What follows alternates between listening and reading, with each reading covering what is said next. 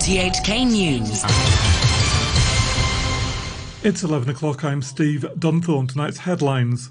Beijing hits out at reports of a US government warning for American businesses in Hong Kong. HKU cuts off its student union as Carrie Lam joins a row over a motion of sadness at the death of a knife attacker. And kindergartens are to receive new reading material in the form of a book on national security. The United States will reportedly warn companies of increasing risks of operating in Hong Kong. Responding to the report, Beijing called it interference in China's internal affairs. Here's Maggie Ho. According to the Financial Times, the U.S. government will this week warn companies of increasing risks of operating here. It says U.S. firms face threats, including Beijing's ability to gain access to data that foreign companies store in Hong Kong. According to the newspaper, the risks also include Beijing's anti sanctions law that allows it to impose sanctions against individuals or entities involved in making or implementing discriminatory measures against Chinese citizens or entities. The report also says Washington will update the previously issued warning on Xinjiang and impose more sanctions this week over Beijing's policy on Hong Kong and Xinjiang.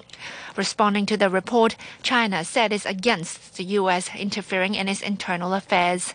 Foreign Ministry spokesman Zhao Lijian said the Basic Law and other Hong Kong laws clearly protects the interest of foreign investors here.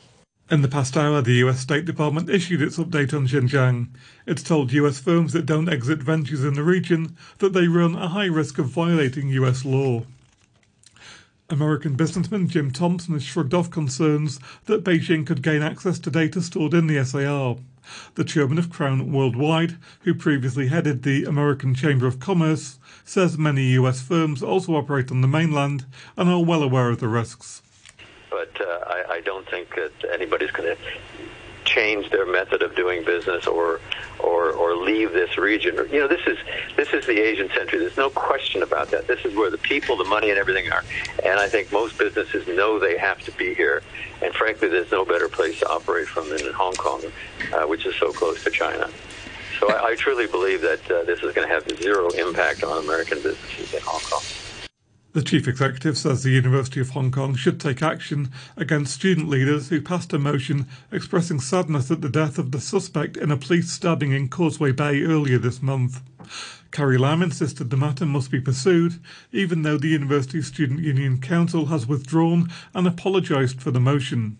She said she was very angry and ashamed of what the students had done on the controversy involving three senior officials who were treated to a free hot pot at a private club, Mrs. Lam says that should be laid to rest.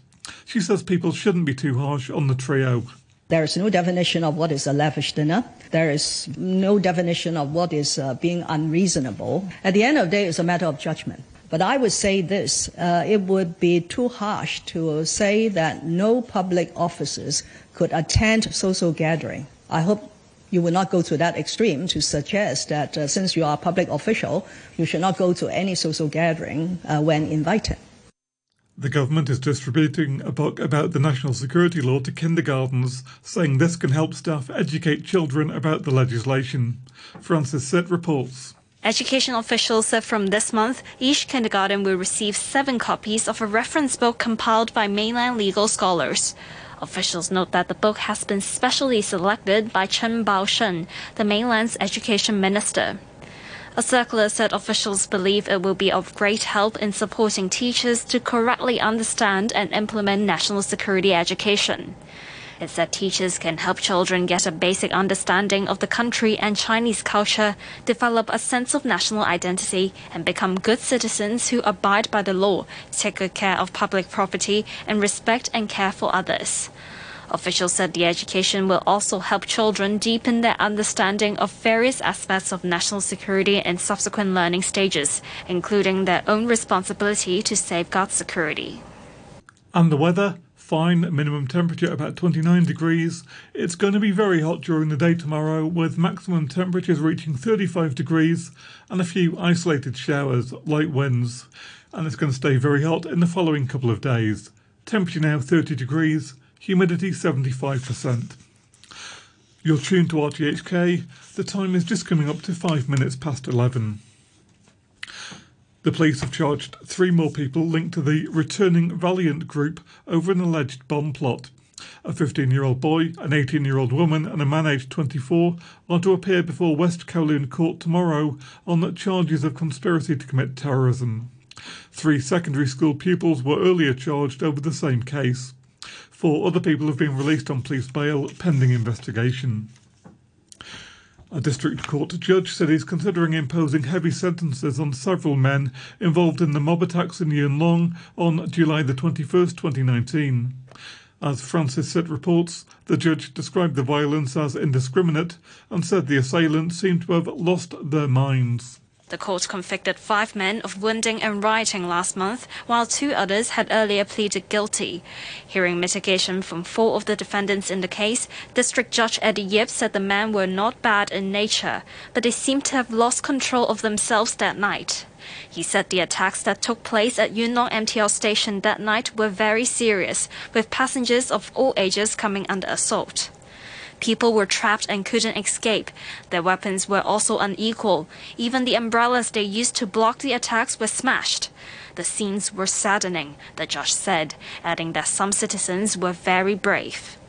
The judge said although one of the defendants, Lam Kun Leung, pleaded guilty and apologized to the victims, a heavy sentence is required to reflect the seriousness of the case. He also described defendant Choi Lap Ki as an active participant in attacks on the staircase leading up to the station's concourse, saying it's hard to think of any reason to give him a light sentence. The judge, however, noted that defendants Wong Ying Kit and Wai Nam played comparatively lesser roles in the attacks. The remaining three defendants are due to appear in court on Wednesday for mitigation, and sentences will be handed down on July the 22nd. The attacks on July the 21st, two years ago, left dozens of people in hospital. Now to COVID 19. The Centre for Health Protection says an airport, airport worker who earlier caught the virus might have contracted it from the crew of a flight from Russia. Wendy Wong reports. The 50 year old porter was on Sunday confirmed to be infected with the Delta variant of the coronavirus. The Center for Health Protection said a genetic analysis showed this case was unrelated to an airline ground crew member who was infected more than two weeks ago. Instead, it found that the porter worked on a cargo flight which arrived from Moscow on July the 6th. One of the crew members on the flight was also confirmed to have COVID 19. The center said the genomes of the viruses contracted by the porter and the aircrew member were found to be related. It said although the porter had no direct contact with the aircrew member, he had worked in the cabin of the plane for several hours in the presence of other aircrew members. It said the porter might have been infected from some undiagnosed crew on the flight. Meanwhile, the center reported one imported COVID 19 case involving a 27 year old woman who flew in from Cambodia. She tested positive for the virus while undergoing quarantine at a hotel in Shek Tong Tsui. The head of a local pharmacist group is urging the government to discuss buying extra COVID 19 vaccines from manufacturers so people can have booster shots as soon as possible. More on that from Timmy Sung.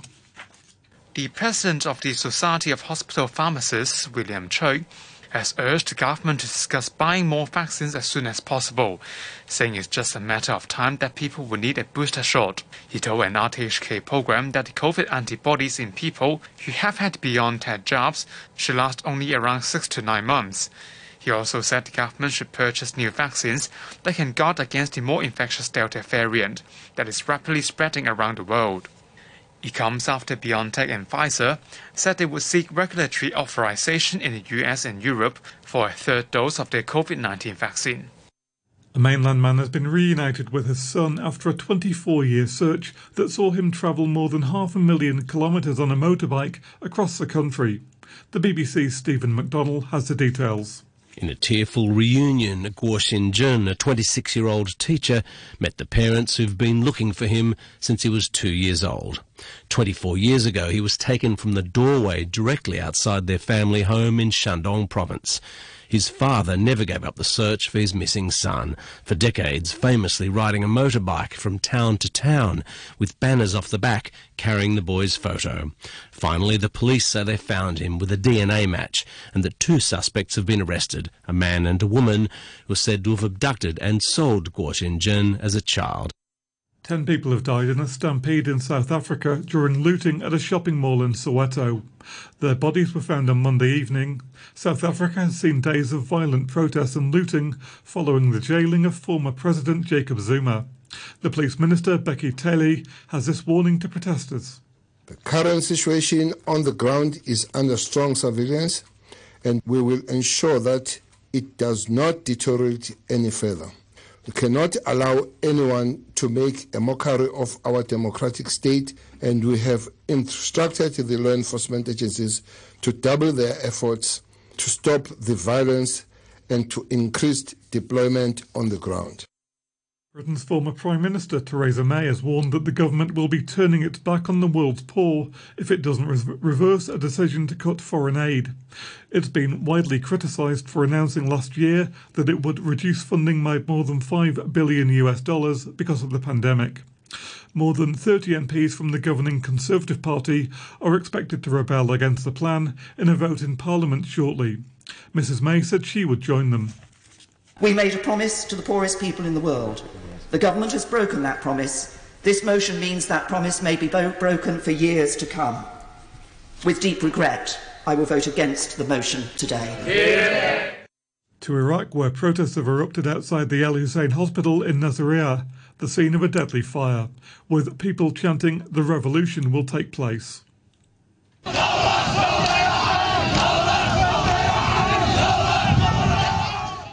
They vented their anger at provincial authorities, accusing them of corruption and neglect and holding them responsible for the tragedy.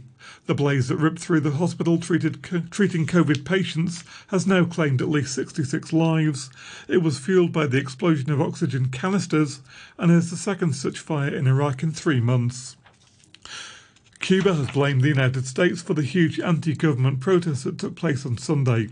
President Miguel Diaz Canel says Cuba's embargo by Washington was to blame, while Foreign Minister Bruno Rodriguez insisted that there was no real homegrown protest at all.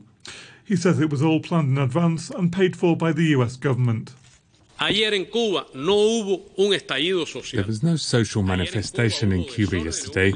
There were disturbances yesterday, caused by a communication operation that had been prepared for a long time, with multi million dollar resources, laboratories, technological platforms with funds allocated from the US government, some that had been declared, and others from a special operations unit. What there was were disturbances, the manipulation of conditions in different areas that have been talked up by critics, of disagreements between our families, by agents paid for by the United States, by foreign powers, people who are paid, mercenaries. The US Secretary of State, Antony Blinken, rejected Cuba's claim that Washington was responsible for the unrest. I think it would be a grievous mistake for the Cuban regime to interpret what is happening in dozens of towns and, and cities across the island as the result or product of anything the United States has done. It would be a grievous mistake because it would uh, show that they uh, simply are not hearing the voices and will of the Cuban people. People deeply, deeply, deeply tired uh, of the repression that has gone on for far too long, tired of the mismanagement of uh, the Cuban economy, tired of uh, the lack of adequate food, and of course, an adequate response uh, to uh, the COVID pandemic.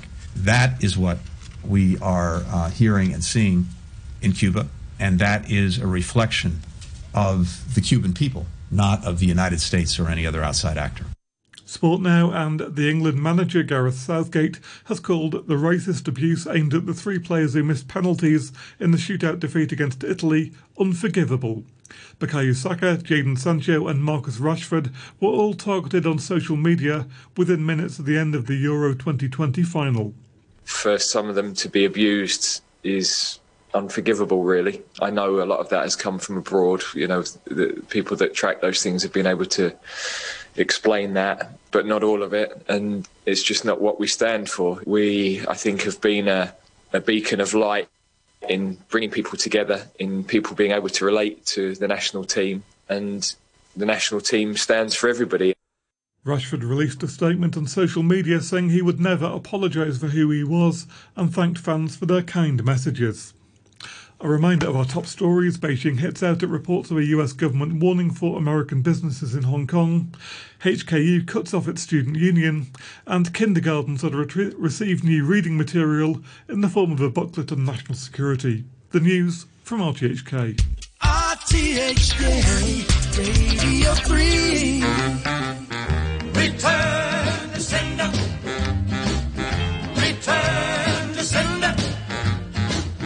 Gave a letter to the postman. He put it in his sack. Bright and early next morning, he brought my letter back. She wrote upon it. Return to sender.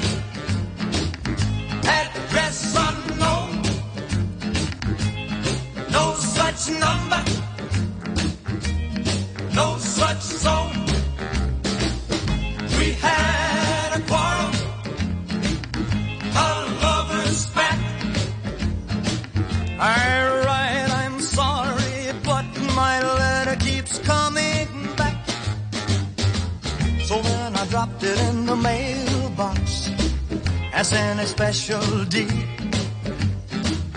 Bright and early next morning, it came right back to me. She rolled upon